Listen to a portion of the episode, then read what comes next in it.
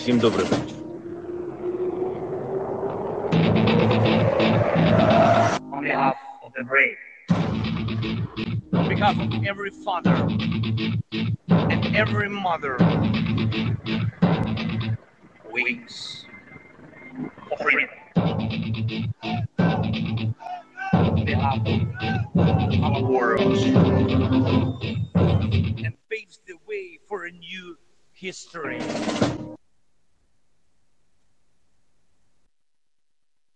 Hello, and welcome to Tochnyi Weekly, the show that gets behind the headlines to discuss the full scale invasion uh, of Ukraine by Russia. We broadcast every week at 1800 UTC. Please follow the main account on Twitter for more information about other projects. A recording of this broadcast and all our content can be found on Spotify, Apple Podcast, and a variety of other podcast platforms. I recommend the recent interview from our contributor Ben with guest Freight Monkey on grain shipping in the Black Sea. Today, we have an excellent broadcast for you. We will first discuss German support for Ukraine since the start of the full scale invasion with a special guest, Anna from Zaporizhia, who now resides in Germany. This will be followed by an excellent military panel covering a variety of topics from the week. So, without any further delay, I will hand it over to Charles as soon as we get Charles up. Charles, are you uh, coming through okay? Yeah, I think so. Can you hear me all right? Yep, loud and clear. Perfect. Yeah. So what we're going to start off with today is is a focus on Germany. Um, actually, um, so we're we're going to look at uh, Germany's support for Ukraine um, from the refugee side, military aid, the political environment, um, and also its new national security strategy that it has recently released. Um, but we're we're happy today to have a guest, um, and her name is. Um, Anna, I believe. Yeah, Anna. Um, so she's a, Ukrainian refugee living in Germany.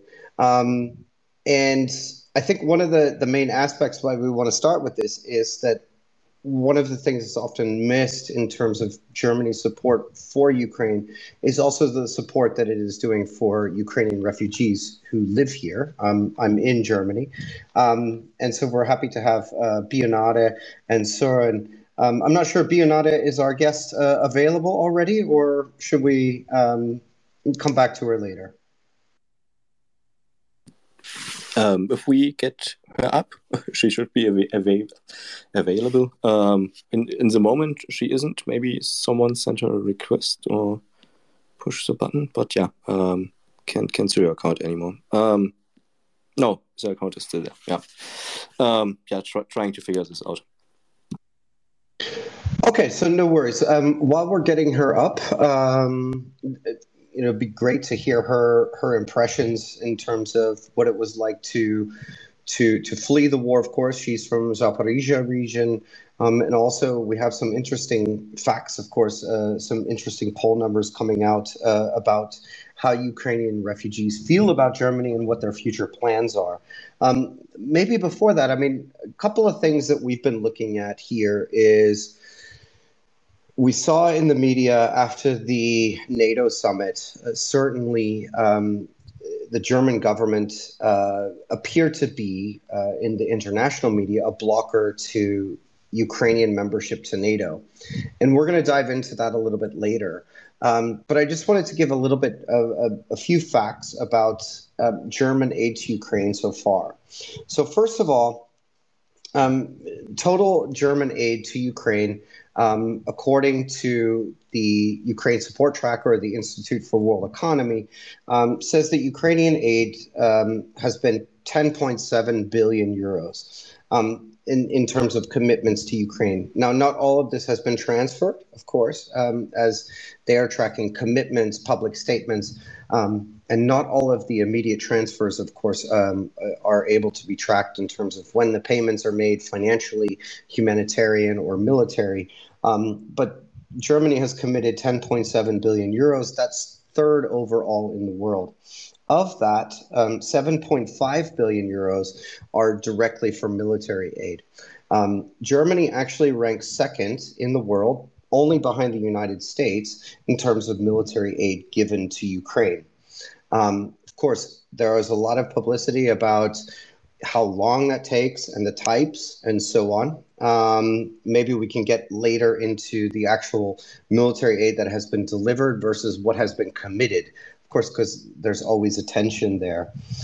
Now, when we look at it in terms of percent of GDP, of course, Germany falls uh, much lower. Now, Germany has a very large GDP, just as the United States or the UK. None of those countries uh, feature prominently in a ranking list in terms of um, financial commitments or any kind of commitments or aid uh, to Ukraine. Um, Germany is actually 13th. It's it's 0.3 percent uh, of GDP that they've actually um, pledged and committed and delivered. Um, but in addition to that, they also um, have a portion and a large portion of the European, the EU um, aid packages that have been committed to Ukraine.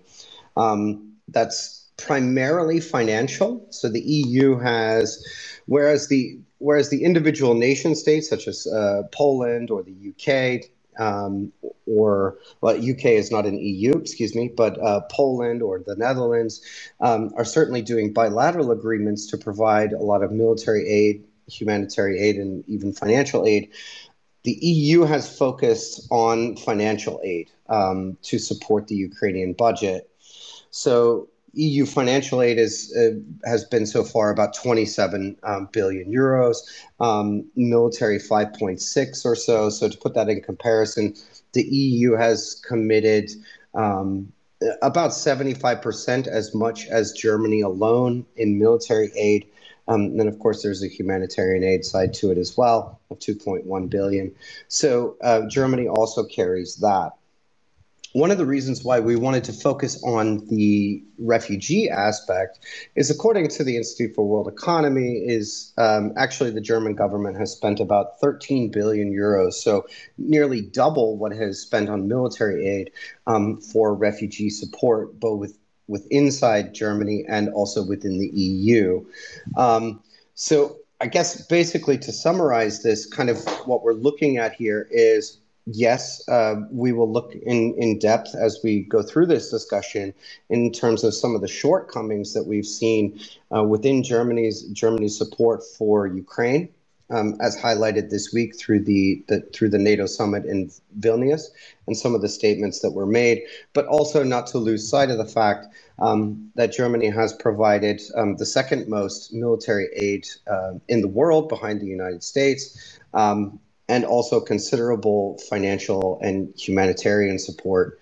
um, over the last over the last year.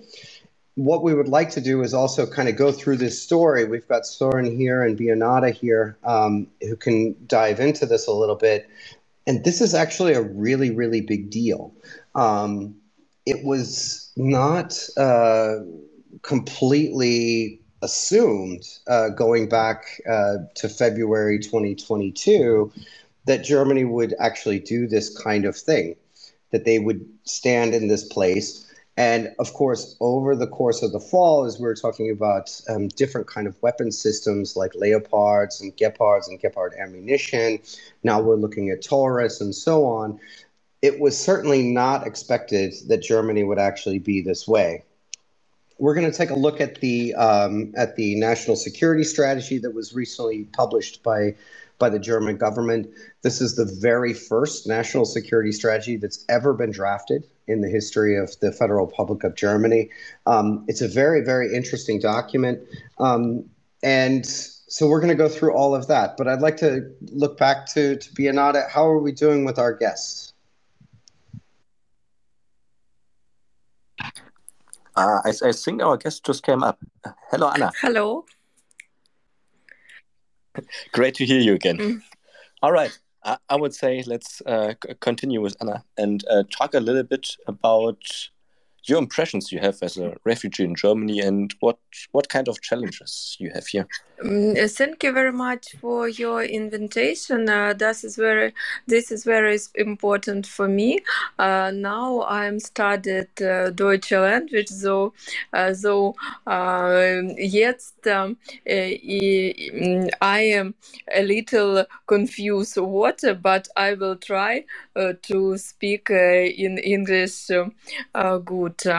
my impression about living in um, Deutschland and um, um, I would like to say that I'm very thankful for um, this uh, country for support, uh, for all the world for support uh, Ukraine, and uh, I think uh, uh, every Ukrainian feeling this support, and we we see how many world. Um, mm, now doing for us. Thank you very much.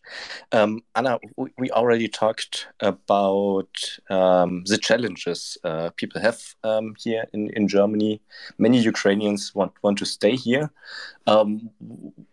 We talked about language. Mm-hmm. How how big is language a challenge for for Ukrainians to get into work or to work in their profession? Mm.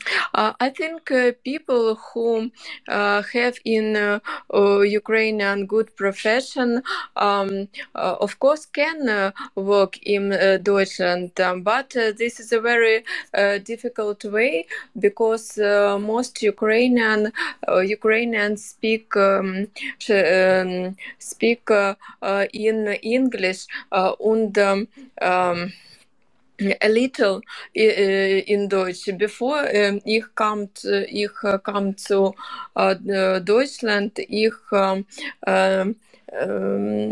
ich nicht speaking Deutsch. So das is very difficult from null to start. Und for normale professional life, das ist um, very difficult to uh, have uh, a special level of uh, Deutsch. Uh, I think for um, a specialist, uh, this is a very big problem yet now, in fact. Sorry. no, no problem at all. I will just just just repeat it for the listeners. Um, the impression really is that if you have high specialization in your job. If you have an academic um, degree and you want to work in your job, you need really good German mm-hmm. skills, usually in the C level, right? But if you just just do a standard job uh, and uh, uh, yeah, um, you you have a possibility to work in the hotel business, for example, right? Like uh, there are possibilities, but the focus is getting educated and good trained workers, which speak German, and uh, this takes some time, right? Uh, yes, um, I agree with you. Um, that uh, this is uh, totally right. Okay, let's let's talk a bit about um, Ukraine and Ukrainians. Um, we just just got numbers um, that around forty four percent of the Ukrainians want to stay here in Germany for for yeah some years longer, or at least until the war is over. Um, I think often it plays a big role where you're from. If you can back to your to your community, right? Or if there's still shelling in this community. You're from Zaporizhia. What what are your thoughts about this? Uh, yes, I'm from Zaporizhia, uh, and uh, I'm uh, with my daughter um, now living in Magdeburg, uh, and uh, and I want to come to um, my city, to my city, um, because I have good job, good beruf in uh, Zapori- in Zaporizhia but I understand that um, um, uh, today uh, this is a very dangerous to be um, with with child in uh, Zaporizhia. Um, um, you know, every day bombed uh, uh, my my city, and um, I. Mm, I think uh, for me, uh, uh, yet is better uh, to uh, come uh, to come in to Ukraine, but need to Zapor- to Zaporizhia to Kiev. Oh yes, and this is a very very interesting point here, right? Because I have friends which were basically internally displaced in Ukraine, living in Lviv, sharing an apartment where two people lived before, and it was a small apartment. Now they lived there as four people, two cats, right? And uh, yeah, everyone needs needs to take care of each other, and the rent is, is really high in in these kind of um, areas and, and cities where our people uh, found found a place to live, uh, which are a little bit safer, like you mentioned, like in Kiev or in in Lviv and uh, other cities. So I think this is a also a big problem by people considering to stay for a while longer in Germany until there is enough place for living, right? Yes, yes. Um, uh, um, many people who come uh, from uh, Mariupol, um, uh, from Bakhmut, uh, and other cities in Ukraine, um, we now occupied or um, or territorium we um, their bombed now uh, then can um, uh, that they uh, can uh, yet to, now they can now um, um, live and um, arbeiten in Europe. Yes, yes, absolutely. They can can work in Europe, and um, this is a possibility too. Um, Anna, from your perspective, we we talk today. You speak uh, quite well German. Um, you, you're here for ten months, right? How would you say how how difficult is it is it to learn uh, German as a Ukrainian? Um, uh, this is difficult, uh, but uh, now I understand that uh, uh, in this period for me um, um, nicht so schwer spreche im Deutsch als im Englisch, weil alle Wörter in meine head confused. yeah, we can we can hear this. You're mixing up German and English a little bit, but yeah, it's uh, uh, pretty similar languages, um, historically speaking. Um, so I guess yes, now uh, that, that is also um, uh, in uh, my head uh, uh, free language all all um, als mix. Uh, uh, but uh, when people really want to learn, and this is possible. Yeah, thank you. I see Charles has a question. Charles, please. Yeah, I do. Um, thank you very much, Anna, for coming today. I want to ask about the Germans and and your welcoming uh, here in Germany. Germany doesn't have the best reputation for welcoming refugees mm-hmm. in the past. Mm-hmm. Is is did you feel okay? Did you feel like an outsider? What were your feelings? Um, uh, honestly, I feel uh, okay uh, because um, um, we have a big uh, support. Uh, my neighbors support me. Uh, I have friends in in Deutschland, and um, every people. My my daughter go to school in Deutschland, and alle um, alle Personen in dieser uh, this school um, uh, and uh, we uh, meine, talked, uh, do, uh, Daughter go to andere to tanzen oder so und um, uh, very very uh, many people want to support us um, uh, so for me this is good to stand in in Deutschland um, kein kein Stress Okay, so no stress, and and your daughter's also in also in dancing. Yeah, um, that's great. Um, my follow up question is I see within my area, so I live in Bavaria, in Bayern, mm-hmm. um, that the Ukrainian community is very close. So so many of the people from Ukraine they come together, they they meet, they talk, and they are from many different places in Ukraine. Um, so Kherson, Zaporizhia, wherever, but they come together very closely. Are are you have you met new people from Ukraine here in Germany? Um, here in Germany, in the city where I live in, uh, viele, uh, um, um, representatives um, from Zaporizhia, from andere uh, Stadt, um, Ukra Ukraine Stadt, uh, und, uh, uh, and yes, we are communicating uh, a lot, um, but uh, my mind, uh, um, uh, I think uh, we, mu we um, must, must auch, kommunizieren mit, um, mit people in Deutschland. Das ist, um, this is our integration, weil wir viele Zeit leben in Deutschland.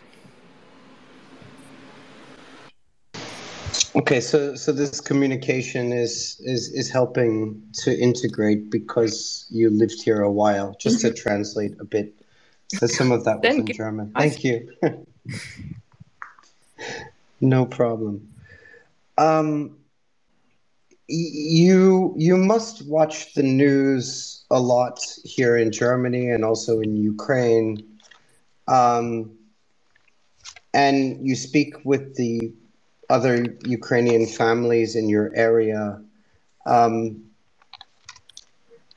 are are you angry at what the West is doing? Are you thankful? Is there something more we should be doing? You know, what do you talk about um, from from Germany or from the United States or from France? What can we and what should we be doing more? Oh, we uh, wait in the end of uh, this this terrible war because every person in uh, uh, Ukraine uh, wanted uh, to um, be in safety, and um, um, I think. Um, army is uh, now very very good uh, uh, qualitat uh, uh, and we um, we need ein bisschen we need um, more um, uh, uh, we we need aviation for uh, our um, victory. Uh, because for uh, Ukrainian soldiers, uh, this is uh, this is um, mm,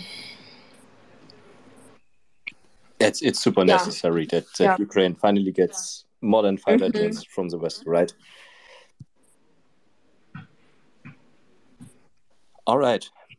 Charles, do you have any more questions or do we have any more questions from the panel? vielen äh, so vielen Dank für deine Support and, and for deine attention.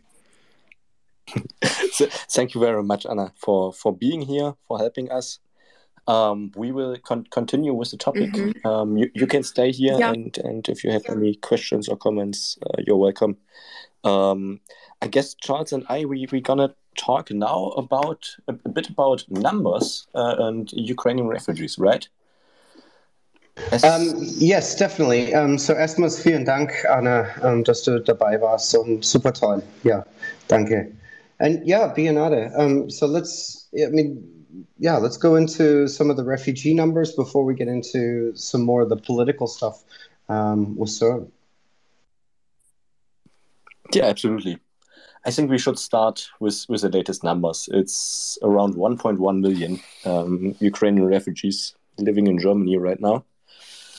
Um, yeah, it's it's a it's, it's a giant number. Um, like you can see, the, the integration is, is working really well.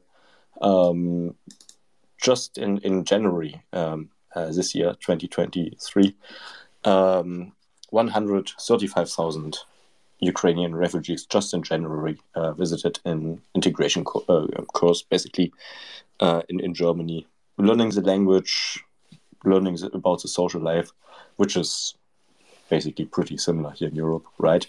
Um, it's over 200,000 children uh, and teenagers going to, to German schools here. Um, and also many, many, many more children in the kindergarten age. Um, that's, that's a pretty big number, in my opinion. 80% of the refugees here in Germany, if of the um, yeah already grown up refugees uh, in the age over 18, uh, 80% are women, right? Um, that's that's a pretty high number, um, and half of them are younger than 40 years old. So many mothers with their children here, many families here trying to seek refuge, but still over 150,000 Ukrainians are working, and these are the numbers from November 2022, um, in a in a full or part time job uh, here in Germany. Um, that's pretty high number. It's around 17, 18 percent, if I remember correctly. Um, and yeah, like we heard, you need language skills, right? And people are visiting these integration courses, Ukrainians learning English, learning better German. Um, we just heard it from Anna. She uses more German than English. Uh, sometimes it's uh, pretty pretty good and pretty well um, already. Charles, you, you have a point there. Yeah, actually, uh, Anna, if you're if you're there, um, said about eighty percent of Ukrainian adults in Germany are women. Um, is is that what you see in in the community? Is it's mostly mothers with children? Yes, um, um, this is mostly mothers and children. Sometimes mother this zwei, uh, two, three, and more children and um, gra- grandmother. So um, this is woman with children. Thank you. And we hear them in the background. Um, thank you very much. Um, uh, sorry to interrupt you, Bionade. Oh, um, no. welcome question, Charles. Yeah, um, I, I think a point we, we need to highlight is also um, the refugees which which are here and, and are already in work. Over 70% have either already a very good job training or European standards I'm talking about, or also have a have a have a degree from a university and and working in their jobs here, um, which is really really over seventy percent, a really high number, uh, which is um, actually really interesting from Germany for Germany too, because yeah we all know the Fachkräftemangel, uh, the problem to get skilled workers in Germany, um, and yeah, um, it's really helpful for Germany too. So yeah. Well, well, thanks, Bionade. And and Søren, I believe you're also here. Um, can you hear me?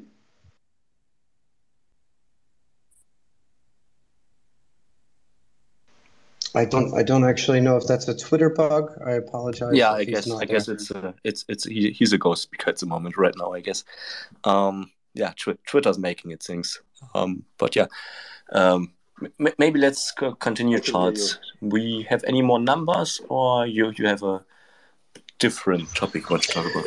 Yeah, so what I'd like to dive into, um, and and hopefully Søren will be able to to rejoin. I'm here. Is oh, great, here.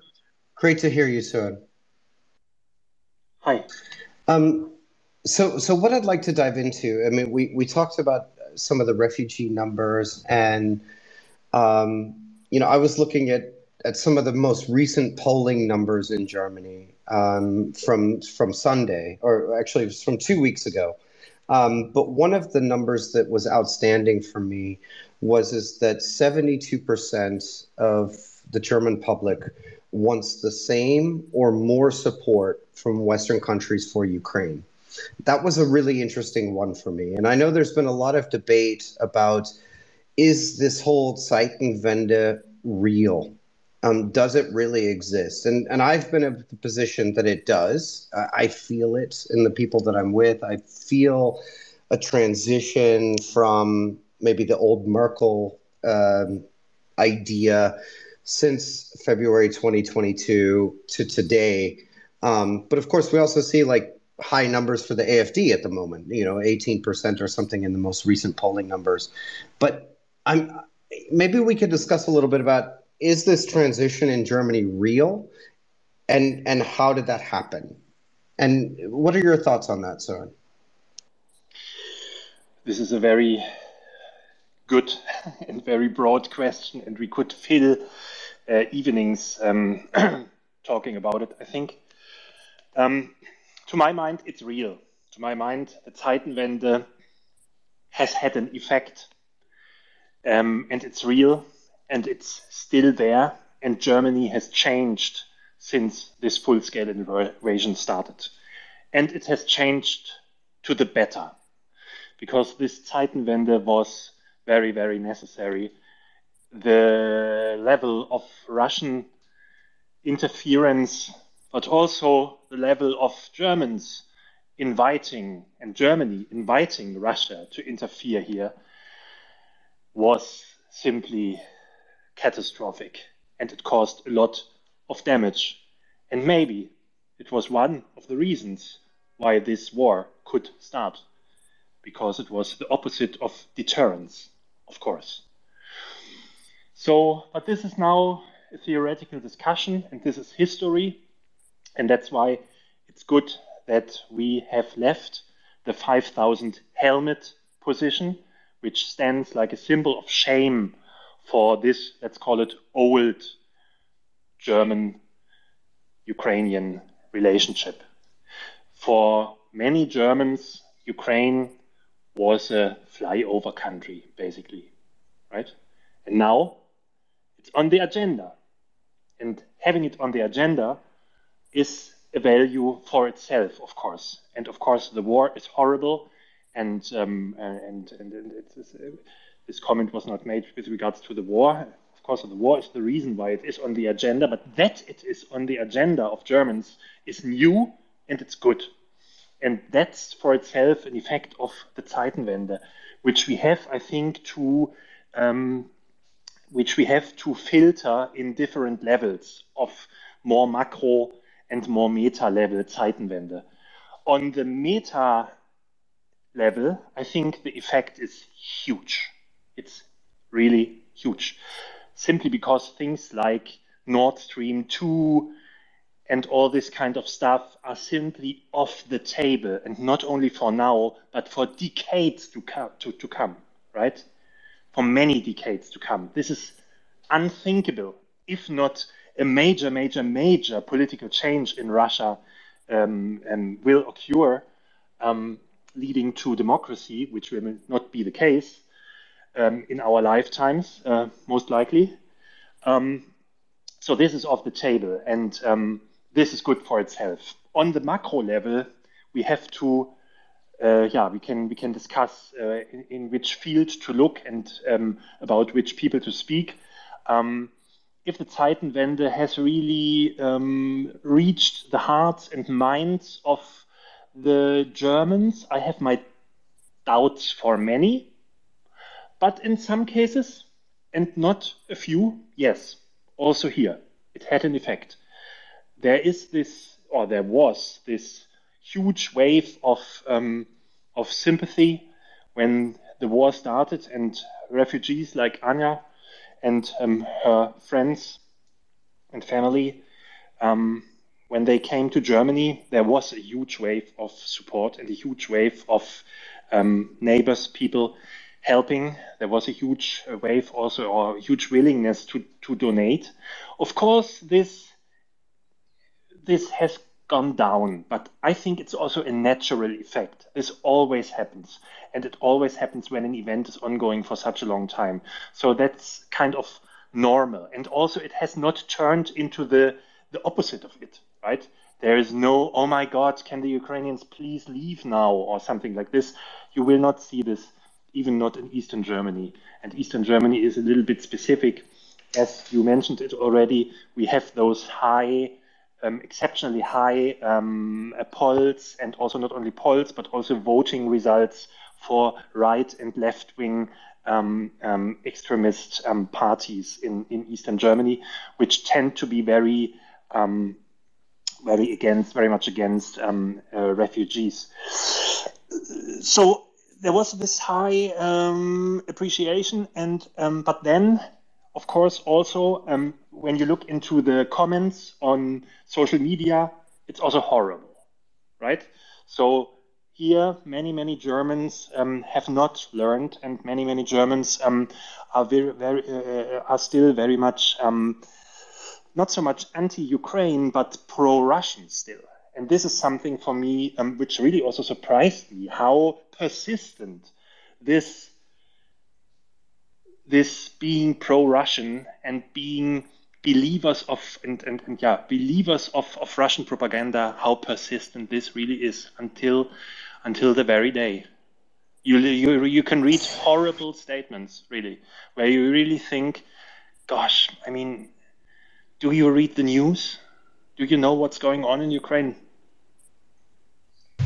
Yeah, no, I, I thank you very much, sir. And I mean, from my perspective, and, and we'll come to Colby in a, in a moment, um, but the recent poll numbers in terms of, of you know more support for Ukraine in Germany was was really an eye opener for me.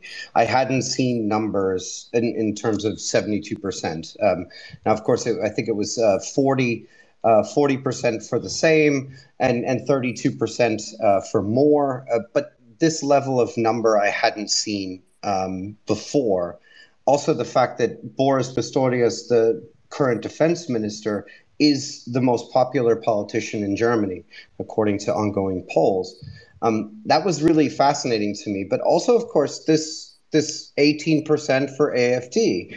Um, the fact that there seems to be some kind of split here going, where there's a very clear split between who is behind a values based um, uh, foreign policy and national security policy, which we'll get into, versus how how many are really um, subject to Russian, well, or right wing extremism, and and of course, as I was speaking with Rosalie this week. Um, what a target Germany is for Russian disinformation. Not to say that that's one to one correlation, but um, we certainly are a target here. Um, do you see that split as, as well between those who are for and against? The split between those who are for and against. Um, mm, I find this number also exceptionally high. I'm surprised, I have to say, also about this number, and I'm very happy about it. So I'm really, I'm really happy about it. Um, I live in Eastern Germany. As I told you, I live in the city of Magdeburg, the same city where uh, Anja also uh, is at the moment. And um, here we have uh, exceptionally high AFD uh, voting results uh, all the time, right? And um, for here, the number is for sure smaller. So the number here, if you ask the same question here, it, you will not get 72%, unfortunately. Um, um, yes, but but uh, but but as a as a as a general German result, of course, it's it's great and it's uh, and it's amazing and um, it's also important. And um, I have to say honestly that um, I'm very very happy with uh, with with the development Germany took in the in the last uh, one and a half years, right? Because um, before it was simply horrible and now we are the second strongest um, military and economical supporter for, for Ukraine. And that's amazing. That's really amazing. And I'm also a little bit proud of it. Because the politics before were so bad with regard to Russia, and also the support for Ukraine was so little, you know. And that's why it makes me really proud, I have to say, that we are doing this, that we are helping Ukraine uh, to such an extent. And this is this is this is not nothing. This is a lot, you know. And um, we should do even more. It should be even more. And Germany should should should take should take the lead uh, in everything else that is still necessary. But the things that are still necessary, now we can. Okay, there will always be necessary things, but now now we really also have to uh, uh, uh have to admit that now really Ukraine is equipped with a set of military equipment they need and they can use and they do use it. Yes, and as I'm always saying, Ukrainian bravery and Ukrainian skill and our Western weaponry will lead us to victory. And now it's about giving them, of all the things they already have, more and more and more and more and more. And here Germany has to take um, uh, uh, an important role. And I think it is doing so when I'm reading the news about um, corporations in the defense sector and, um, and, and new memorandums of understanding signed and new um, industrial capacities being planned. Um, I have quite a good feeling. And Pistorius really is doing a great job. I have to say this, and I have never expected this from a social democrat um, politician in Germany, because it was this very party which was in the lead. It was not the communists, it was not the left party, it was the social democrats, which were, were in the lead of selling out this country to Russia. I have to say it like that. And this stopped. Thank you. Sorry. Um, sorry to interrupt. Yeah, thank you very much, Søren. Um, Colby, please go ahead. Thank you. Uh, can you hear me okay? I'm walking through a ravine right now. Yeah, it's not bad. We can understand what you're saying. Okay. Um, you, you had mentioned the uh, Zeitenwende, the special procurement fund, I think, Charles. I just wanted to offer some thoughts on that, if that's all right. Yeah, please go ahead. So uh, I've been fairly skeptical, fairly critical of Germany on defense spending and, and procurement, uh, and continue to be so, but credit where credit is due. Um, significant investments are being made. There's $8 billion deal for 35 F 35 fighter jets. There is an 8 billion deal for uh, 60 uh, Chinook heavy lift helicopters. There is some mention or discussion around Germany replacing its current fleet of uh, Eurocopter Tiger attack helicopters with American AH 1Z uh, Viper attack helicopters. So there's a lot of movement. Um, you know, Germany's got the European Sky Shield initiative that they're leading as well. So certainly there is very positive change happening. Uh, obviously, a lot more still to be done because Germany does have fairly robust, uh, a very robust economy, obviously, and they have, you know, a, a, a, capable defense industrial base that's underutilized right now. I would say so. Certainly more to be done, but there are a lot of very encouraging signs of, uh, of progress and actual decisions and contracts being signed and uh, that should be recognized.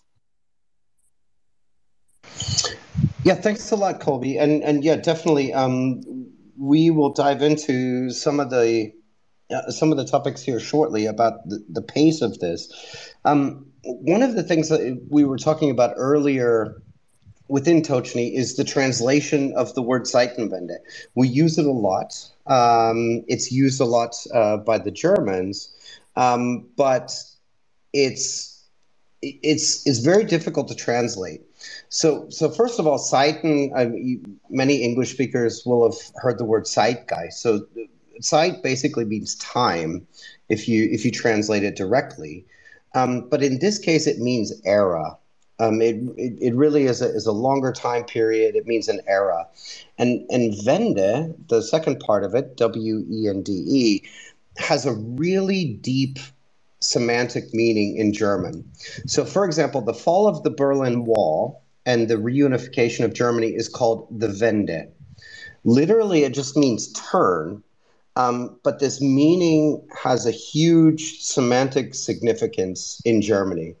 Um, so basically, the way that this would translate to would be some kind of a watershed moment in an era. And one of the things that we've seen is uh, the political establishment, so so Scholz and the coalition, has been weak over the last. Uh, well, it's weak by nature because it's a it's a three party coalition. But one of the things that they have done that I'd like to dive into now is that Germany has actually produced its very first national security strategy. So Germany never had a national security strategy until now. It was released about a month ago, maybe about three weeks ago. It was late, um, as these things can be. Um, but this was something uh, when we were looking at it from a German perspective earlier in the war, you know, we were talking about things like um, Nord Stream 2. We were talking about deals with China, uh, China purchasing port in Hamburg, um, different um, SMEs in Germany, um, talking about um, all of these topics that were nationally security related that weren't necessarily seen as national security topics. So for observers for the UK or from the US, this is this is a given. The US has always had national security strategies. This is why they have done things um, such as oil reserves and so on. Germany never had this until now. Now they've recently published, um, completed, and published their very first one. So just give just to give you a little update on the national security strategy of Germany as it's published. You can find it online. It's in English.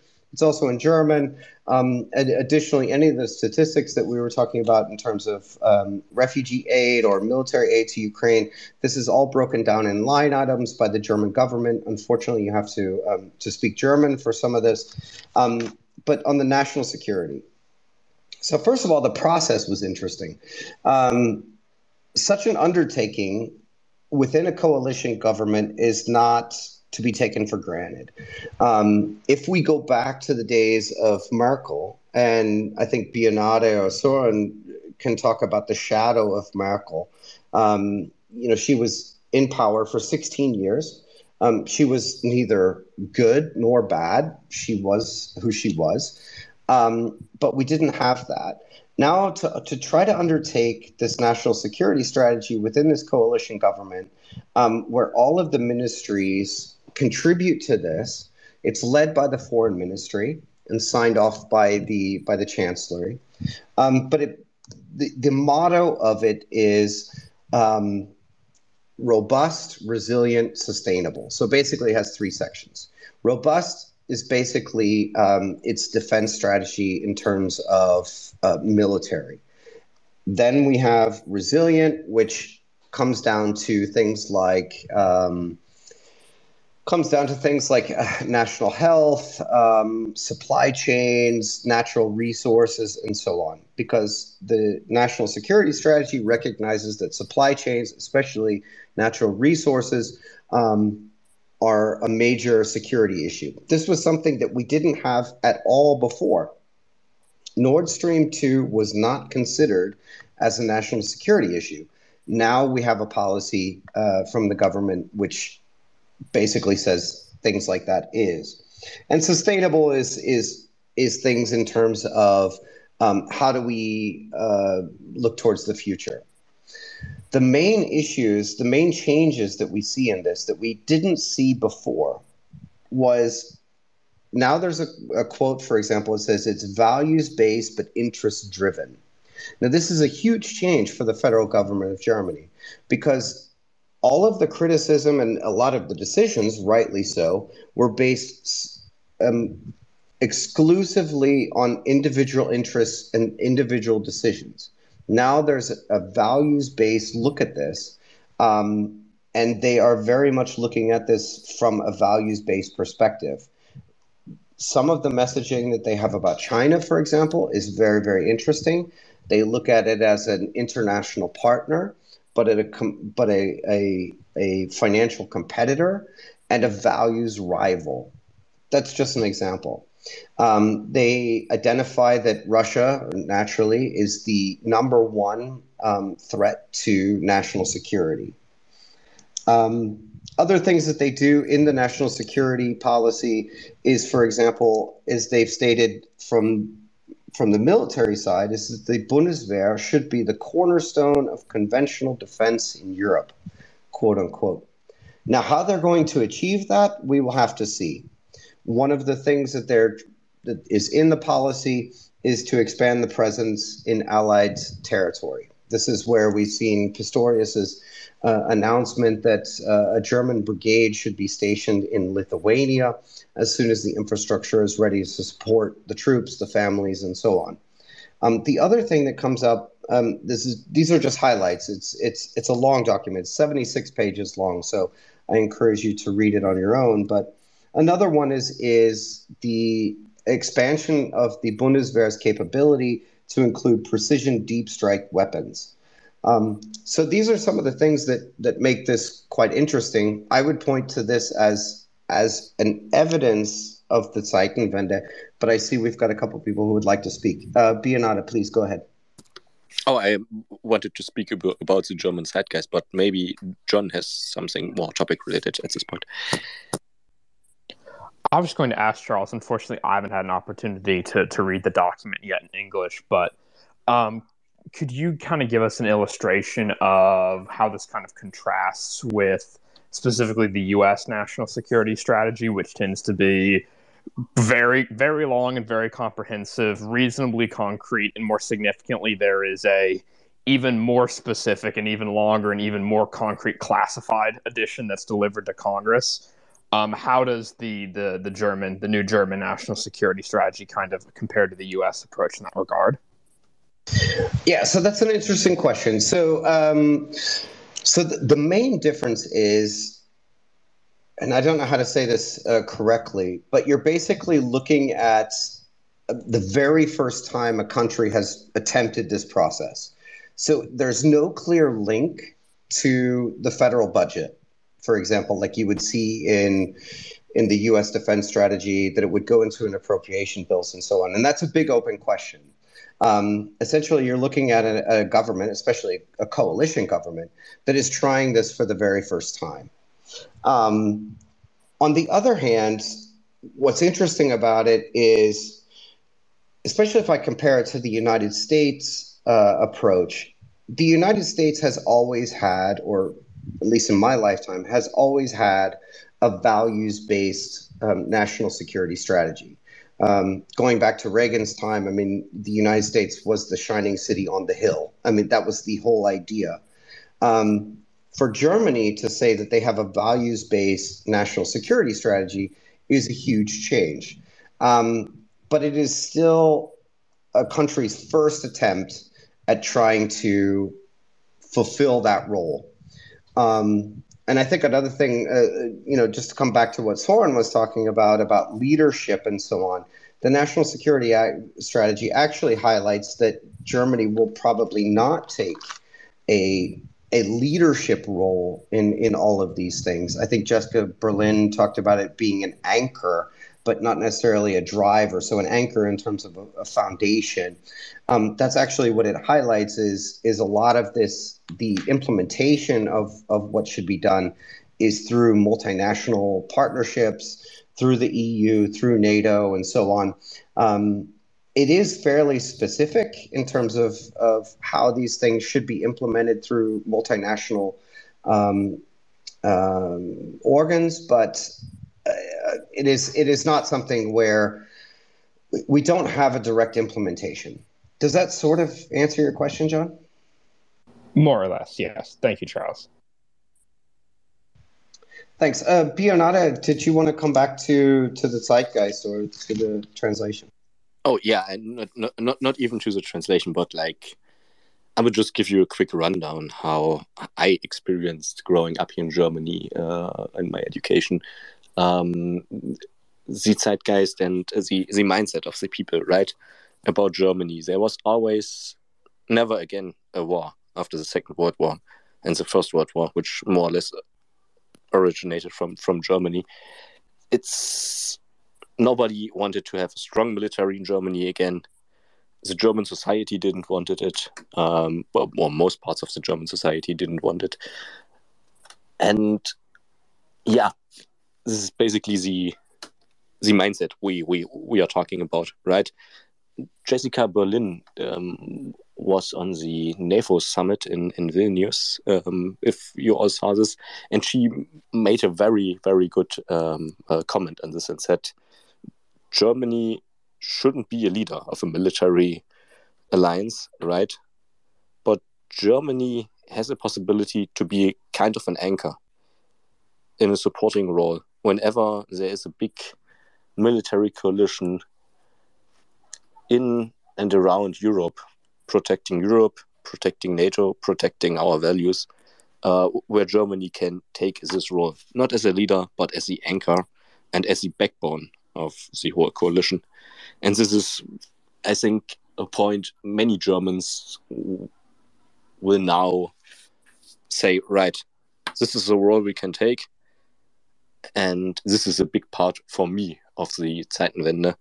Um, how this played out and plays out now. Thanks, Bionade. Please go ahead, Colby.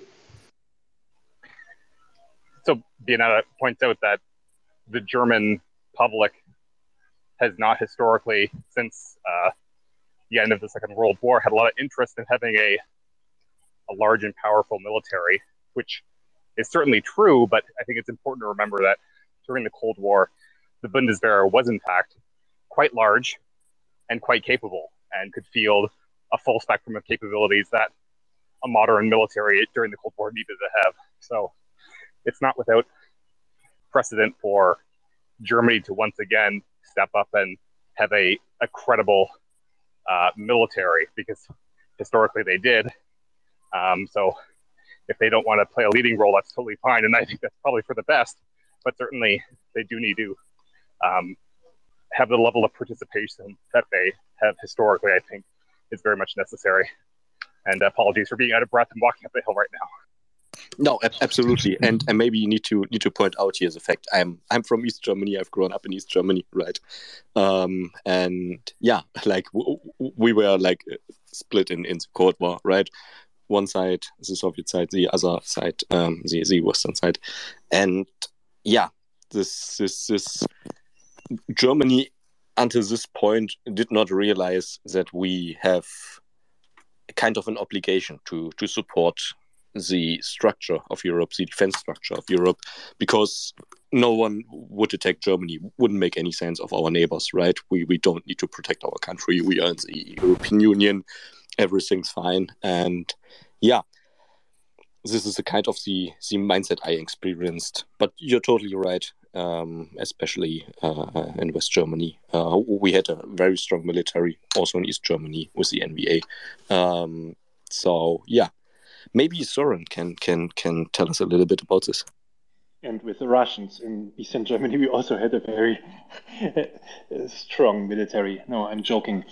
Um, the the they had 400,000 soldiers in Eastern Germany stationed the Russians, the, the, the Soviet group in, in in Germany. But that's a different story. Um, no, of course, we had no national security strategy, obviously, yes, and that's part of the time before this development that we call Zeitenwende, right?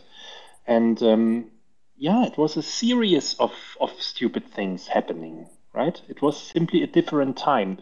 And that's why I think the term Zeitenwende is partly really also justified because you can measure um, you can measure in, in terms of, of, of defense and national security. There's a Germany before the 24th of February 22 and one after it. In many other sectors, not so much, but in the security related sectors, it's a fact, I think. Um, by the way, I don't use the term Zeitenwende for myself. I'm using it now in this in this space because we are calling it like this, and this is the let's say the hashtag, right? But I don't like it very much, I have to say, because um, I think it's a little bit like it's a little bit too early to measure if this really is and was a Zeitenwende, especially if you if you compare it as it was done before in this space with um, historic developments like the peaceful revolution, as I call the so-called Wende, because a Wende, a change, you don't know what can cause a Wende. Everything can cause a Wende, but a peaceful revolution has to be made by people. That's why I prefer to, to use this term. And Zeitenwende, I think it's too early, and, and, and, and we will see. But definitely a very, very positive development has started in, in, in Germany and for German uh, for, for Germany for German politics, but also for our um, security and defense um, capability. Of course, it's a it's a necessary development, and if we take the lead here and there um, for some of those developments in Europe, also it's also good. So, but in my, for my private um, wording, the term Zeitenwende is not necessary. Um, and um, I think there are other elements that are more important and describe it also better. Simply that Ukraine has a place in German debates now. This ha- haven't hasn't happened before. There was no place for Ukraine in Ukraine didn't Ukraine didn't take place before in, in, in, in Germany. It's literally like this. There was no discussion about it. It was mentioned when there was another uh, corruption scandal, maybe a large one, but also only the large ones, right? And this is good. We are bringing also people into contact with each other. Um, sometimes people are asking me um, because I'm a Ukraine traveler and um, quite Ukraine experienced, um, and they ask me something about Ukraine, and then I say, um, ask ask people if you have if you don't believe me, ask people. There are enough Ukrainian refugees now who are talking Ukrainian or also sometimes Russian in our streets. Go to them, ask them, and then you will have your first-hand experience. And this is very, very good. And also in, in private debates, um, I heard that quite a lot of people are planning to visit Ukraine after victory, and they haven't had this on their agenda before. This is because now it's reported about the war, yes, but also about cultural aspects, for instance, which is very, very important. So, okay, I, I, I left my red line a little bit, um, but um, I just wanted to share this with you that, that, that I think that the personal experience people are making now with Ukraine is as much and maybe even more important than framing something like Zeitenwende. Uh, thanks a lot, Søren. Um, yeah, we just have a couple minutes left on this segment. Um, thank you very much. But I'd like to go to Masilias um, for a question or comment. Please, Masilias. Hi. I would like kind of to pick up where Søren left, and that uh, for Zeitenwende it might be really a little bit too early because we are still under uh, high influence of Russian propaganda, and uh, it's not like everyone has realized how deeply it actually went under the skin of of uh, of institutions and uh, and uh, way of thinking and best examples all over the world today. For example, uh, Elon Musk has tweeted uh, something which was totally Russian propaganda-ish, which is like that the he's a rocket producer, right? With ro- Rocket X. Of course, these are not weapons, but those are rockets. But he literally tweeted that uh, we need to uh, admit that we can uh, uh, that Ukraine has too little rockets to um, defend itself against all the rockets come uh, which are possible uh, to to came up from Russia. But how could it be? We are a united world, and and we, have a lot of producers and.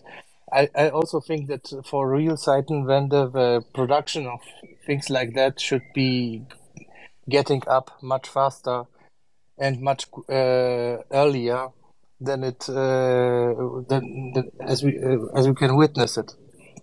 so yeah okay no no but perfect uh, thank you very much um, yeah i think uh, that's a that's a good note to close uh, this segment on is you know we've talked a lot about um, German public opinion, uh, a little bit about the evolution of German politics. Of course, we could discuss this uh, for hours, and, and you know nobody here is is trying to state um, that you know the German government's response to requests to Ukraine uh, for military aid have been promptly handled. Um, Masilius, I think you have a hot mic. If you could mo- if you could mute, that would be great. Thank you. Um, but unfortunately, I need to uh, need to move on. Um, we're over the hour mark, and we would like to go on to the military segment. Um, we have uh, several good people to help us with the military segment today. Um, we will follow up on the Germany topic um, if it's interest to, to you. Um, please shoot us a DM to the main account um, or to me or to to Bionade um, or anybody who's involved in the panel. Um, we would love to have, you know, we would love to follow up on this stuff, but um, we will have to move on um, to the military segment. So I on the military segment today, um, we have. Uh, pretty good panel. Um, John Ridge here. Well, we have a very good panel. We have John Ridge. We have Artois. Um, I think others will be joining as well. Um, one of the things that has come up over the last week on the military side, um, besides the NATO summit and all of the political stuff, is sort of this idea that the Ukrainian offensive has somehow stalled. Um, even Putin himself came out today and said that the Ukrainian offensive has failed. Um, you know, we we were discussing it internally. We don't see it that way, but why is that? Maybe we'll start with you, Artois. Why is this assessment that the Ukrainian offensive has already failed?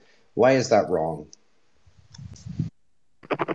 Uh, yeah, uh, great to hear from everyone. Good to be here again. Um, so really, I, I think I've we've seen this narrative. It's been like since the early days of this uh, current counteroffensive. It's been coming from all kinds of uh, dark corners of media and everything, and it's uh, starting to get under some people's skin. And we see some idiots in media kind of parroting that line um, verbatim without kind of gauging their brains. Let's say.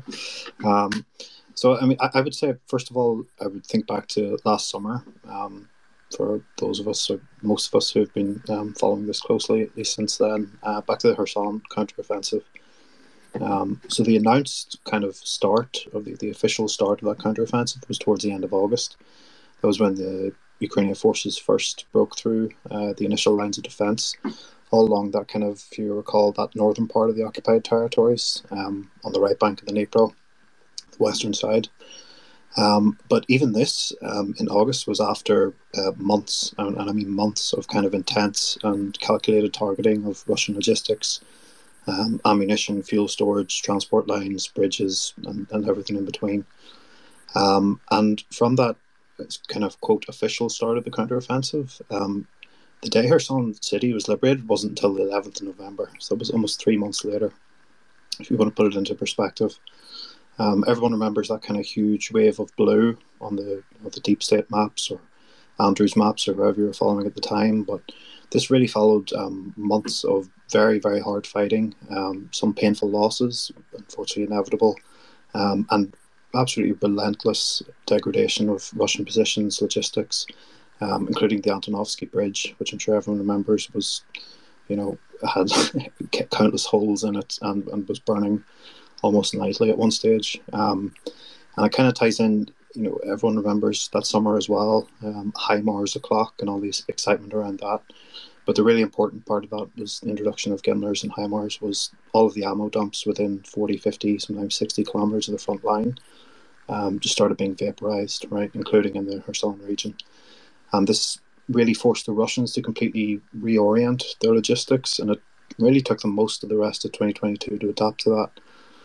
Um, and now with the introduction of Storm Shadow, they're they're having those same problems again, but um, by orders of magnitude greater. Um, so much further behind the lines. Really, nowhere in occupied Ukraine is safe now to store um, any real quantities of ammunition or fuel. So, I mean, the past two weeks alone, the Russians have lost, no exaggeration, thousands upon thousands of tons of ammunition um, that would be used to either for future offensives or to defend against the current offensive. Um, and Ben Wallace, there was a kind of a little tidbit came out from the, the NATO summit. Ben Wallace stated in a single strike, just one of these strikes, over 2,500 tons of ammunition was destroyed. Um, and that's the kind of thing that Storm Shadow is bringing to the table. And obviously, the same goes for fuel, train stations, more bridges, um, or as we've seen recently from the spike and kind of very senior Russian officer deaths. Um, any kind of accumulation of Russian troops now essentially means a death sentence for those involved and this is anywhere in occupied Ukraine. Um, and these, I mean, these are military district level commanders responsible for entire fronts. Um, so I guess my overall point is that we're still, I think, in the very early stages of this counteroffensive when you put it into perspective.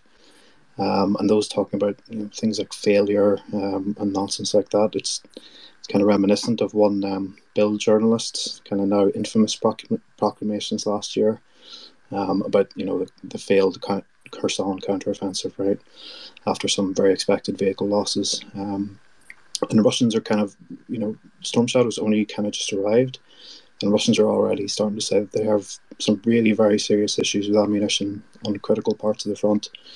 Um, and in an interview this week in the Times, some Ukrainian artillery officers are saying, particularly around Bakhmut, uh, they reached parity with Russian guns around one or two weeks ago, and they're now outshooting them um, because of kind of the, the ammunition that they saved up, obviously, but the very real logistic problems that the Russians are having. So, really, I, I would encourage patience, um, pay attention to what Ukraine is actually doing with kind of surgically degrading uh, Russian forces, and uh, yeah, just try and remember the big picture because we're very early on in this, and um, uh, things are definitely going in the right direction.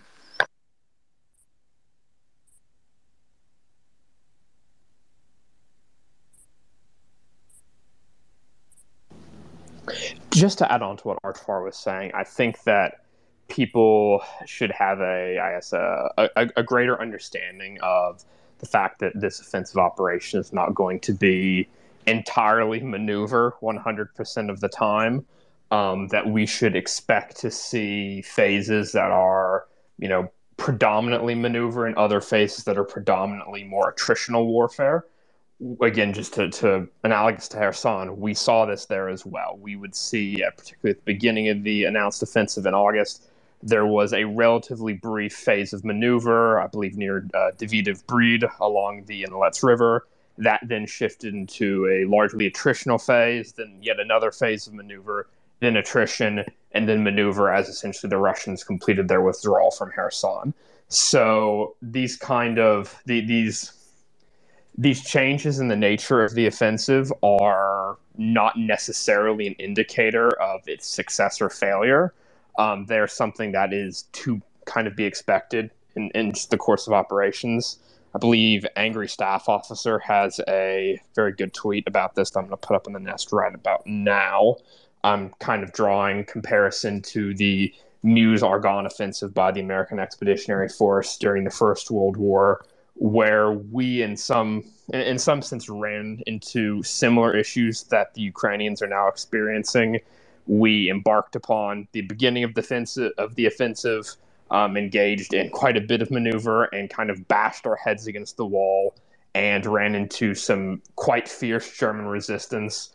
We then introduced an operational pause, implemented tactical reform, reforms at the tactical level, reforms in the leadership and organization of the units assigned to that operation. And then after a period of time, we resumed the operation with success. So I, I, think that we may have all been a little bit mentally spoiled, if you will, by the Kharkiv offensive and just how rapidly it progressed without any sort of, um, you know, very obvious attritional phase just you know straight maneuver basically until they reached uh, Lyman, and then things kind of slowed down uh, dramatically for there. So I think that's just an important bit of perspective that we need to keep in mind here.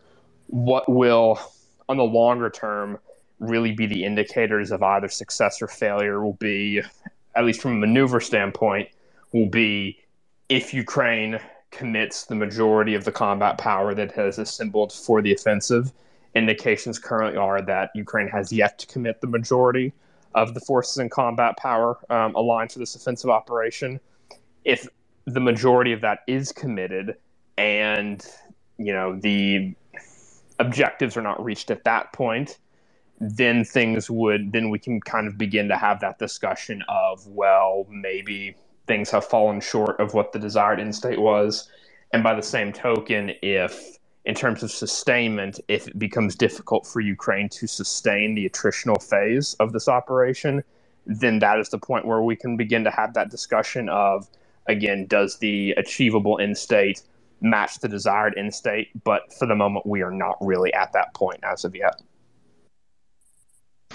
Okay, I mean that's interesting, John, and and thank you very much, Artois. Um, you know, I'm, I'm going to play devil's advocate here a bit, and you know, I think in terms of what expectations might have been, say in March or April. You know, at first there was this idea of a spring offensive, then there was the idea of a summer offensive. Um, I know there was a lot of discussion, of course, of when it would actually start. There was there were weeks and weeks of when it would start and and how people were going to come through. Um, I know we, I think we even saw today that the, the British have confirmed that they've now trained 18,000 Ukrainian soldiers in the UK. Um, but of course, everything has a timeline. The Leopards had a timeline, the Challengers and the M1s and the Bradleys and so on. But honestly, at the end of the day, I mean, I think everybody's just sort of looking at the map and and kind of looking at terrain. That you know, when when the blue line moves and the red line moves, and that's success. Um, it, it sounds clearly like that's not actually the right indicators. John, you pointed to whether Ukraine has committed its combat power and how it's able to sustain something. Um, first question I have for you guys is basically, you know, what other indicators should we be looking at in terms of success versus culmination or, or failure? Any thoughts on that, John?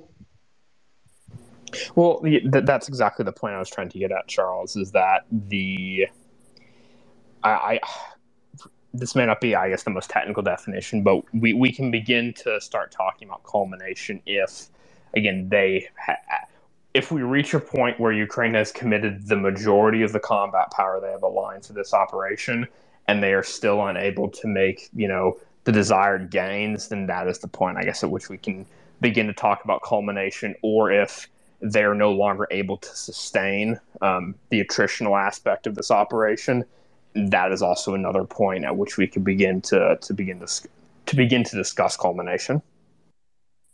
Yeah, thanks a lot, John. Um, Nuno, uh, please go ahead. So, uh, hello everyone. Can you hear me all right? Yes, it's quite good. Okay, thank you. Uh, good to be here. Uh, good to be here with uh, John and Artois, uh, also with you in the panel. Uh, so, John uh, makes excellent points, and Artois made excellent points. Uh, the first thing I would like to say is we should look back a bit in history and beyond the Kherson, the Kherson offensive, and look, for instance, at the, um, the Operation Overlord. Uh, Operation Overlord started on the 6th of June 1944, and the Allies, with overwhelming um, air superiority, uh, basically reached Paris on August the 20th of August, uh, 1944. So this is let's have a bit of perspective here. And I agree wholeheartedly with John when he says that one of the big things here is Ukraine hasn't committed the bulk of its um, offensive capability to the operation. They have been very systematic, in my view, on the way they're conducting operations. They basically uh, are targeting artillery assets, they're targeting counter battery assets, they're targeting logistics. Um, basically, they have uh, ongoing long range fires uh, targeting uh, going on, um, and and they've conducted offensive operations in order to force Russians to commit reserves. Because, uh, as someone who's in the audience once told me, uh, CJ uh, is very correct. They're very focused on effects on the enemy, not exactly the ground, not exactly seizing ground yet, but producing effects on the enemy. And uh, I believe with what we are watching right now, uh, with General Popov, for instance, and a, a, bunch of other, even with Wagner to some extent, but that's a, uh, I'd say a different, different matter. But with General Popov and General Teplinsky and others that are, there are rumors they've been arrested and relieved of command. What we are seeing here is the result of those uh, activities that have been so systematic. There's, if General Popov, here, uh, the commander of the 58 Combined Arms Army, is to be believed, Russia, who's an artillery army, is uh, strapped for shells, has no counter battery capability available, has little to no reserves, with units being unable to rotate from the front for months on. So that defect will eventually lead to a breach of Russian defenses. There's no way around it unless the Russians uh, do commit additional reserves, which I don't believe they have. Even the, the efforts going on around mobilization are tepid at least. And what we are seeing is uh, clearly effects on the chain of command deriving from effects on the battlefield and effects from the political internal situation in Russia. So there's a, a window opening where we'll go from the attrition phase to a more dynamic uh, movement phase of the war for sure. And of course, we can debate other scenarios. If you tell me, okay, uh, Ukraine has committed its full combat potential for the offensive and we're not going anywhere, all right, then we have a problem but that's not the reality of matters, and things need to have some perspective.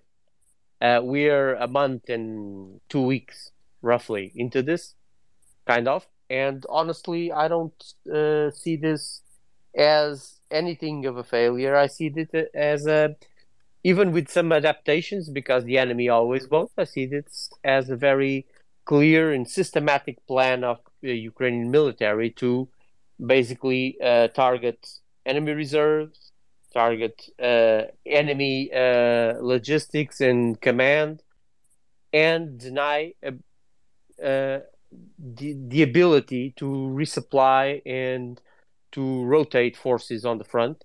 That will eventually lead to a collapse in one or two places of that front and then you can drive a main effort and go into a more dynamic and maneuver phase of the war. Yeah, uh, thanks a lot, Nuno. I, I, I want to pick up uh, later. Um, I'm going to leave it on, on the notepad here for the clear plan of Ukraine to do this, um, because I think they themselves have said that they've changed the planning of their offensive. But I will pick up on that in a moment. But I want to go back to John's two points, which was, you know, these indicators of when Ukraine has committed um, basically their their maximum combat power, and and then also their ability to sustain this phase. And so I want to bring in Andrew here in terms of, you know, what has Ukraine committed so far? I know we were talking a little bit offline in terms of where are the Strykers and and so on. But what is your reading, Andrew, in terms of you know how many of these assault brigades how much of this of this combat power including ammunition has been allocated to this offensive so far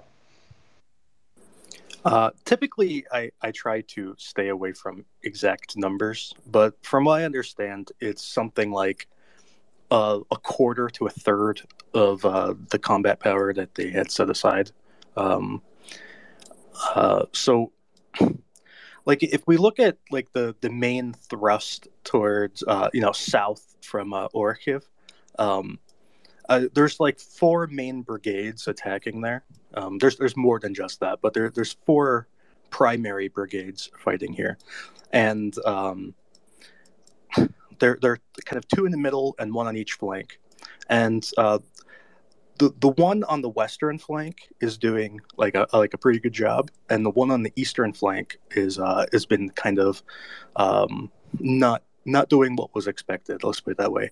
Um, so um, that that eastern flank is kind of the the current weakness in this this thrust, and is part of why they haven't been able to push as far as maybe people expected because that that eastern side is uh, kind of struggling.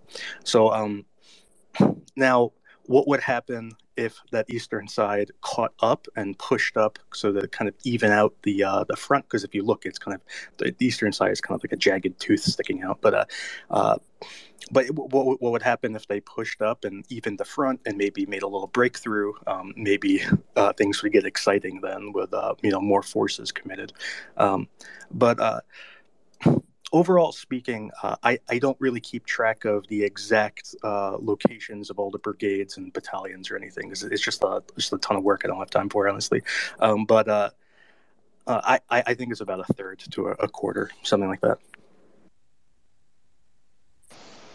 Interesting. Okay, thank you very much. And and you know, when we're talking about John's point of being able to sustain this phase, I mean, if we're talking about a nutritional phase, uh, which also Nuno referenced, um, you know, there's there's not only the metrics, and I'm not going to try to dive too deep into the losses and all of this, and because not every loss is the same, it's not always in the same place. There's different uh, values to all of this. It and, and also tracking losses itself is not necessarily um, the right metric.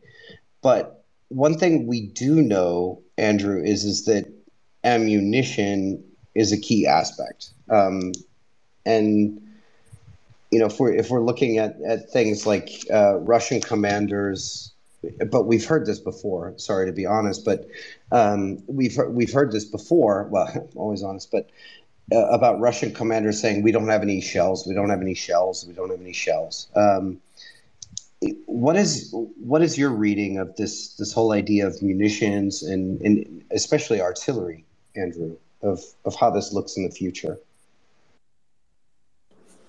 Yeah, the so when when this when this offensive started, uh, we, we saw this kind of like a, a big maneuver um, uh, type of you know trying to cover a lot of ground in a very short period of time, going straight south. Um, they, uh, you know, three quarters of that uh, to work. The other quarter kind of got bogged down. Um, people are have been blaming the 47th, but the 47th were not the brigade who got bogged down. It was a different brigade. Um, but uh, when when when they got bogged down, they had to kind of resort to a more infantry tactics uh, sort of thing. So, so now Ukraine is having to expend more shells per kilometer traveled than they were, I think, initially hoping or planning for. So this means that ammo is now a, a bigger problem for, uh, you know, Ukraine's advance here. So so what we're seeing is is not so much that their uh, the strategy is failing or that they're not able to to move or anything like that because what Ukraine is doing is actually working and is working pretty well. Um, you know they're doing a lot of damage uh, to to the Russian um, uh, you know rear. They're doing damage to uh, a lot of their equipment, but they are uh, they're running the risk of running out of ammo, and th- this is becoming um, kind of uh, the the biggest question mark. Um, because if if Ukraine had sufficient ammo, uh, what they're doing now would probably be very successful in the long term. Um, but but because we have this kind of um, I don't know worldwide or or collective West-wide uh, shortage of ammo, um, it, it, all becomes kind of a, a question mark on whether this is a sustainable way of fighting or if they will have to adapt and uh, either come up with a different sort of strategy or i guess culminate. Uh, so uh, the, the ammo is really the biggest question right now Yeah, and I think um, that's even one of the stated purposes of the DPICMs, um, not just the effectiveness of it, but also the, the number of it. Is is that right, Andrew? Yeah, that's a, that is certainly one of the the stated uh, purposes that um, the United States uh, basically, I, I, guess they did the math and they realized that they don't have. Uh, it, it, you know, it, with this new strategy of, of kind of more infantry based uh, tactics, um, if they were to use ammo at the rate that they're currently using it, at some point they would run out. So they needed more ammo, and uh, the, the ammo available were these these cluster munitions. Yeah, thanks a lot, Andrew. Um, I see Angry Ants is here. Uh, hello, Angry Ants. Please go ahead. How you doing, Charles? You know, I, I was this is this. I've been thinking about this uh, question quite a bit uh, for both sides. I think that Andrew did a great job, but uh, on the other side of things, I think it, for the frontline Russian units, they are having to expend a, a large amount of shells, um, even a larger number on, on areas um, to stop any type of advance. Um, the, the type of shell shortage I think that we're going to see when it comes to Russia.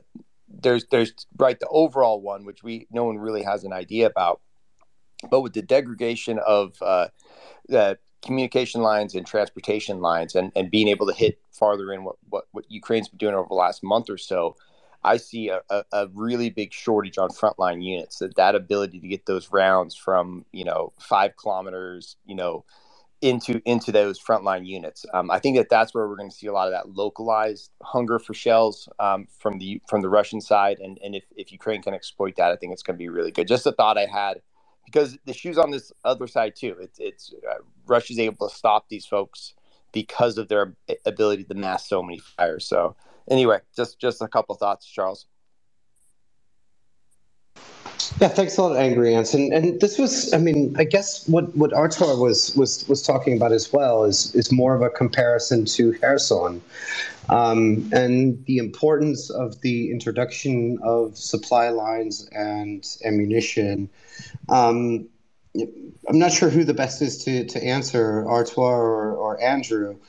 You know, what have we seen over the last week and even over the last several weeks in, in this shift from territory to interdiction and, and starving like how, how do you guys look at that? What what are the main attacks that you're looking at that kind of pinpoint this approach? Um, maybe i'd start with with artur and then go to andrew.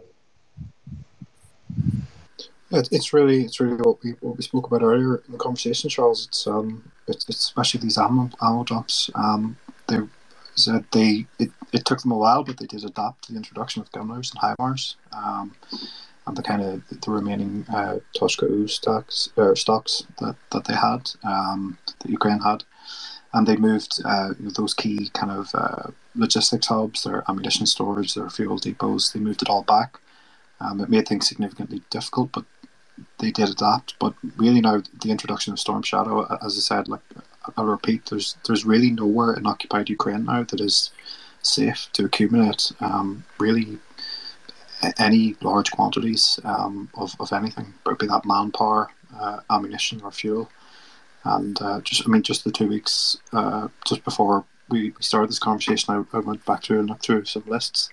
Um, and the, the last two weeks alone, um, the number of really sizable ammunition stores that have just you know just gone pop overnight um, is is significant, and that's that's not sustainable. And that ultimately, I think, was what uh, led to the collapse of the Kherson front. Um, so, yeah, I think it might, it might take a while for those effects to be fully seen, but there's already kind of anecdotally evidence um, that it's really going to start having an effect. Okay, so we're we're just looking for the indicators then of, uh, of that.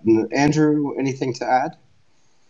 Um, well, uh, just just today, uh, Ukraine hit what appears to be a, a rather significant ammo depot near uh, Luhansk. Uh, apparently, uh, they were storing ammo in an abandoned mine, and uh, the mine spectacularly exploded this morning. Um, there are also uh, reports today that I, I, haven't had time to really look into this, but there there are reports today of uh, three different explosions near uh, Mariupol today, uh, and and in addition, there were reports of explosions in Makiivka and uh, uh, Yasnu, Yasynuvata. Uh, so th- th- those two last places are actually very close to the front line, um, but obviously Mariupol and, and, Luhansk are, are pretty far. Uh, there have also been uh, recently reports of uh, you know uh, strikes near uh, Skadovsk and, and, other areas as well. So the I mean, just just going on today, Ukraine has been able to take out what appears to be a significant ammo depot in, in Luhansk.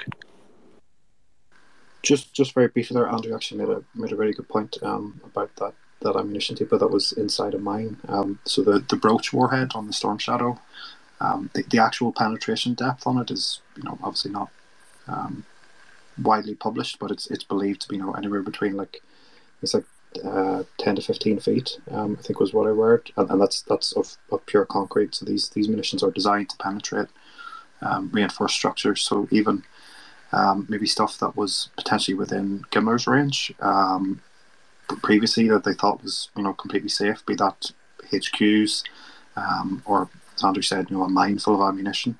Um, Storm Shadow is just going to punch straight through that, and it's going to yeah, it's, it's going to vaporize anything that's that's stored in those kind of structures.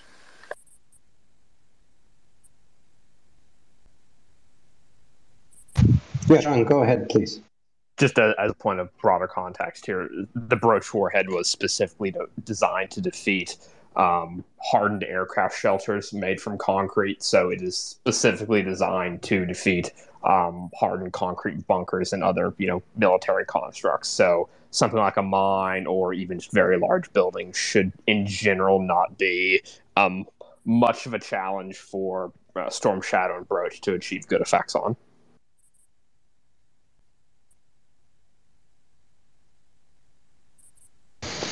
Yeah, uh, thanks a lot. Um, maybe while I've got you here, John, um, we had a question earlier regarding when we were talking about Germany about the Taurus. Um, there was some debate uh, a couple weeks ago, I guess, about uh, after after Storm Shadow was given by the UK, that Germany might be able to give Taurus. Uh, what is the capability of Taurus? How is it different than Storm Shadow?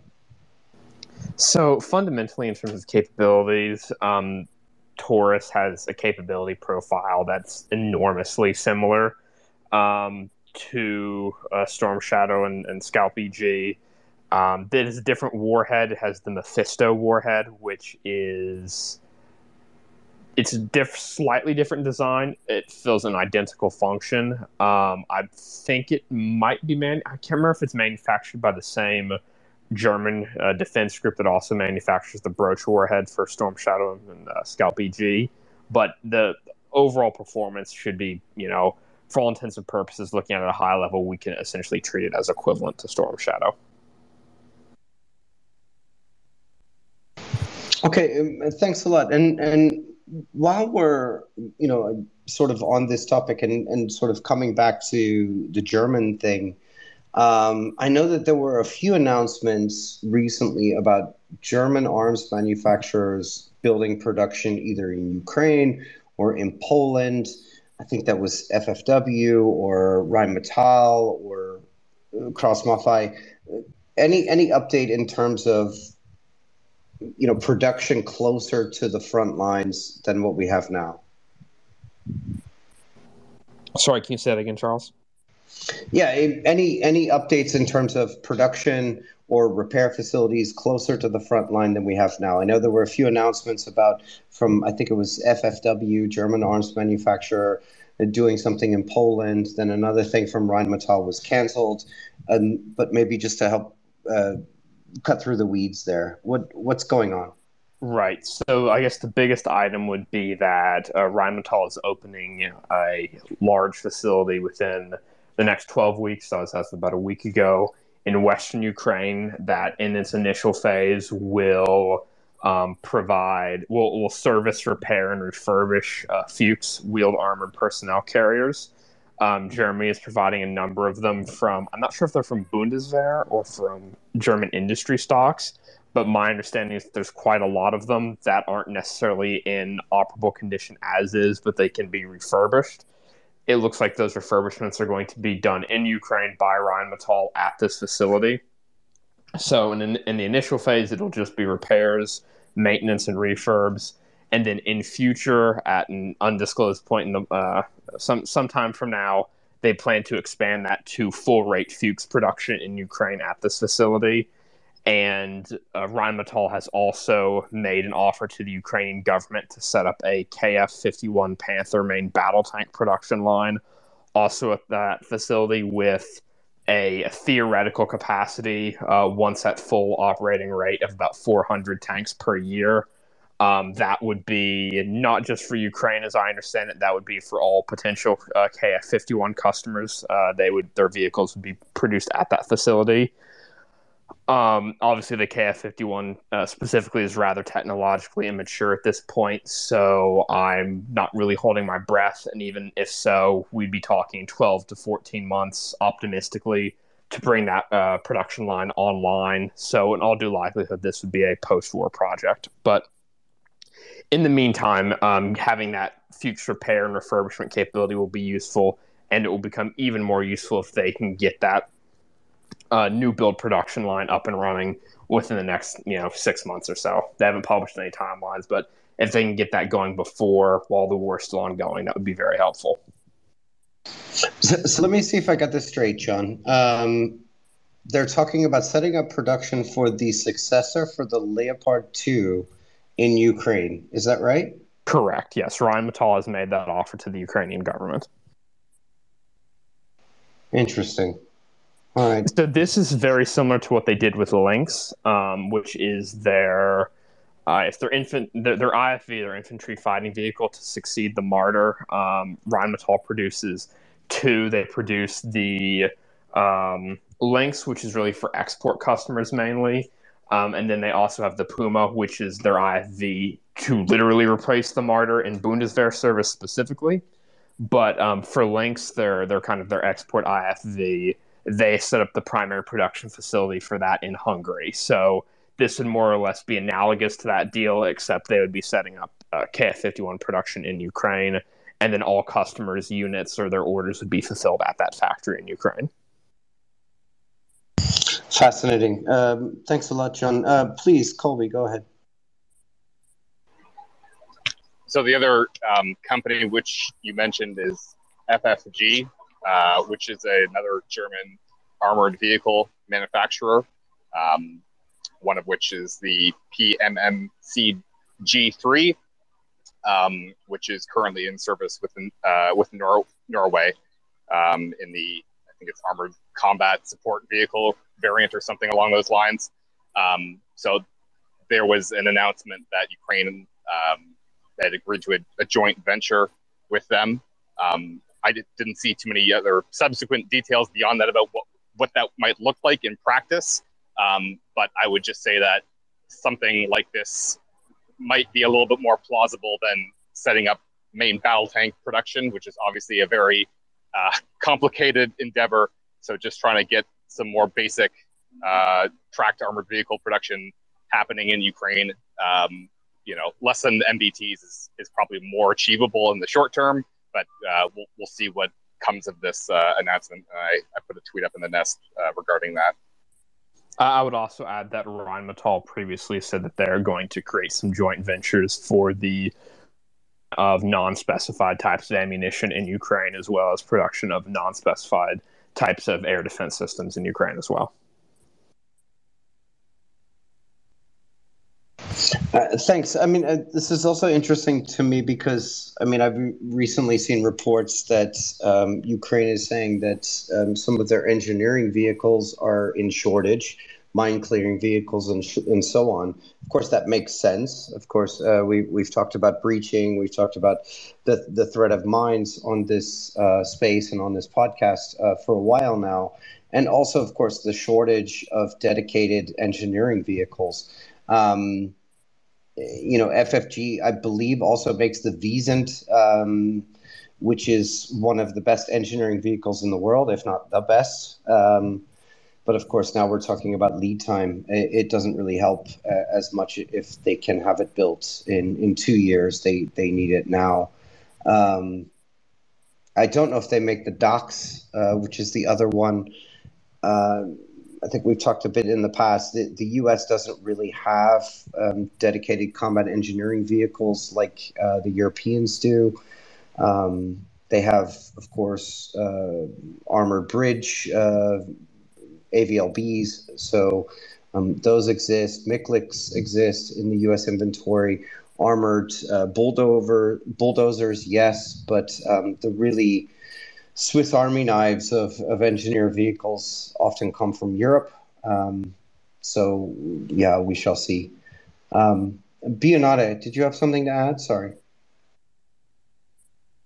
Yeah, basically, it was about the reason one and the reason two, um, the recovery and mine clearing vehicles FFG is producing. And I could imagine, um, especially for maintenance and repairs, um, yeah, that's a good point to have a joint venture there in Ukraine. Great. Um, so we've just got a, a, little bit of time left on the military panel. Um, maybe just a, another question for John. Um, some talk this week uh, around the NATO summit, uh, on the fringes of it, I guess, in terms of the F 16s and the US F 16 training program, uh, whether it exists or not. Um, what have you seen in terms of U.S. commitment towards F-16 training and um, and procurement? So currently, the there has been a statement at the excuse me at the summit that the coalition to train uh, Ukrainian pilots to operate the F-16 and provide the necessary airframes. That coalition exists, and that this will be done in time. My current understanding, as of this morning, um, based upon some uh, reporting that was published uh, several hours ago, the State Department has not, as of yet, granted the export license um, to deliver the training manuals, the simulators, and other uh, items that are necessary to begin training. So, as of the moment, training has not yet begun, pending U.S. State Department approval for the transfer of the necessary items. Okay, thanks a lot. And and kind of the final topic that I had for you is. Um, Defense Minister Ben Wallace has, I guess, stepped down, resigned from politics in the UK Parliament um, as Defense Minister. Um, he, he's also made a couple statements. Uh, what's the news with Ben Wallace? Right. So I believe uh, regarding his political future, just to touch on that briefly, he said that he will be stepping down at the next cabinet reshuffle. So he's not stepping down effective immediately, but the next time there's a major change in the composition of the cabinet, he will be departing his office. Um, so who who is successor will be that's a, a discussion for another time. But he was giving a press briefing earlier today, and he made some very interesting comments about a couple different items. Uh, Artois uh, references comment regarding that 2,500 tons of ammunition that was destroyed in a Storm Shadow strike. But he also made a comment regarding um, a joint manufacturing effort with Ukraine. I put the tweet up in the nest um, with a summary of that. It would appear that Ukraine made a request to the UK to manufacture parts of something in locally in the UK, and that they have uh, accepted that request. Um, whatever it is is being produced in the UK at Ukraine's behest and that at the conclusion of hostilities, all of that manufacturing infrastructure will be transferred back to Ukraine. So that indicates that there is some defense related joint venture going on. I have my, I guess, informed speculation, if you will, as to what it is. My first thought is that it's probably either related to UAVs or cruise missiles. Um, in terms of kind of the overlap between um, the capabilities that the UK can provide um, and the capabilities that Ukraine already has domestically, they would want to expand upon with UK support. The the main two items that are in my mind are cruise missiles and UAVs. It would also align with a RFP, a request for proposal from the UK Ministry of Defence that was, I believe, closed in May of this year, early May, for long uh, long range strike capabilities um, either ballistic cruise missiles with a range of about 300 kilometers and a variety of other capabilities. My guess is that it's probably related to that RFP effort or another similar line of effort. So I suspect that there is a domestic Ukrainian system that has been developed by some defense group in Ukraine, probably one of uh, Ukroboronprom subsidiaries. And then they're doing part of the manufacturing in the UK with a possible technology transfer to a system in this effort. And that post, you know, when we get to the post war environment, that manufacturing line or the portion of it that is in the UK will then be transferred to Ukraine. That seems to be what is occurring. Um, there's don't really have any specifics that are public um, beyond that, but I, I'd say more than likely it's either something related to probably a cruise missile or some sort of strike or reconnaissance UAV would be my best guess. Okay, this is actually mm, quite interesting. Um, uh, obviously, we'll keep track of this kind of these defense production contracts or commitments to Ukraine, um, especially in light of the most recent NATO summit in, in Vilnius and some of the statements made there.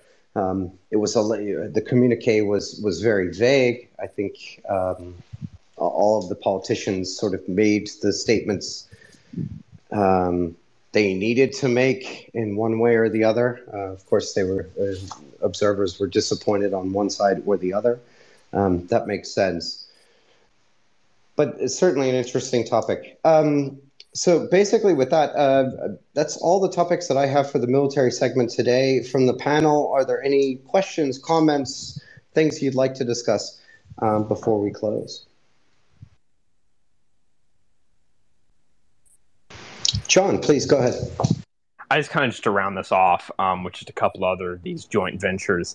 Um, some other ones that are previous that were previously announced. I'm not sure if we ever discussed them on here on, on air on Tochnyi, but they this is a little bit old news, but I thought I'd just quickly rehash it just kind of to give a completer picture. Um, BAE is also going to be opening an office in Ukraine. As of yet, they haven't committed to, at least publicly, uh, they haven't committed to producing anything specifically. But that I would say is a very major move. BAE uh, going to open this office. Ukraine's M777s were manufactured by BAE, so they will no doubt in the future need to set up facilities um, to service and maintain those. So that's almost certainly something that we can take as a given. Um, that opens up possibilities like if they want, if Ukraine wanted to explore domestic production of the M777 or any other BAE product, that is also something we could be um, looking at.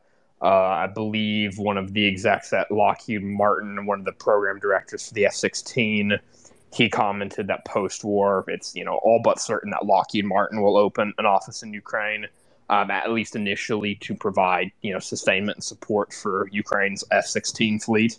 Um, obviously, efforts could be expanded from there if they want to set up additional joint ventures for the sustainment or you know just entire production of new systems. That's also a possibility. So it, it's really over the past several months we've gotten some really major announcements, or well, announcements that potentially carry some some major implications down the road um, that will be very, very positive for Ukraine from a defense standpoint and an industrial standpoint as well. Yeah, um, that context is great. Thanks a lot, uh, John. Um, so I guess with that, um, we'll close up the military segment and I'll hand back to Joseph. Thanks a lot, guys. Thank you, Charles. Uh, to our live listeners, if you're interested in more content about Ukraine, we recommend checking out Michael Bond's space, which starts broadcasting right now. Thank you, everyone, for listening to Tochnyi Weekly. We broadcast live at 1800 UTC every week on Sunday today. A recording of this episode and all our content is available on Apple Podcasts, Spotify, and many other podcast platforms. Please also check out our new Substack for written content. We also recommend Andrew's weekly stream for information from the front lines, which broadcasts at midnight UTC every Wednesday. That's 8 p.m. Tuesday, New York time. And thank you to our guest Anna from Zaporizhzhia for coming and sharing her insights with us. And thanks to everyone on our panel who uh, contributed today. Thanks to our listeners for tuning in and see everyone next week. Slava Ukraini. Ram Slava. On behalf of the brave.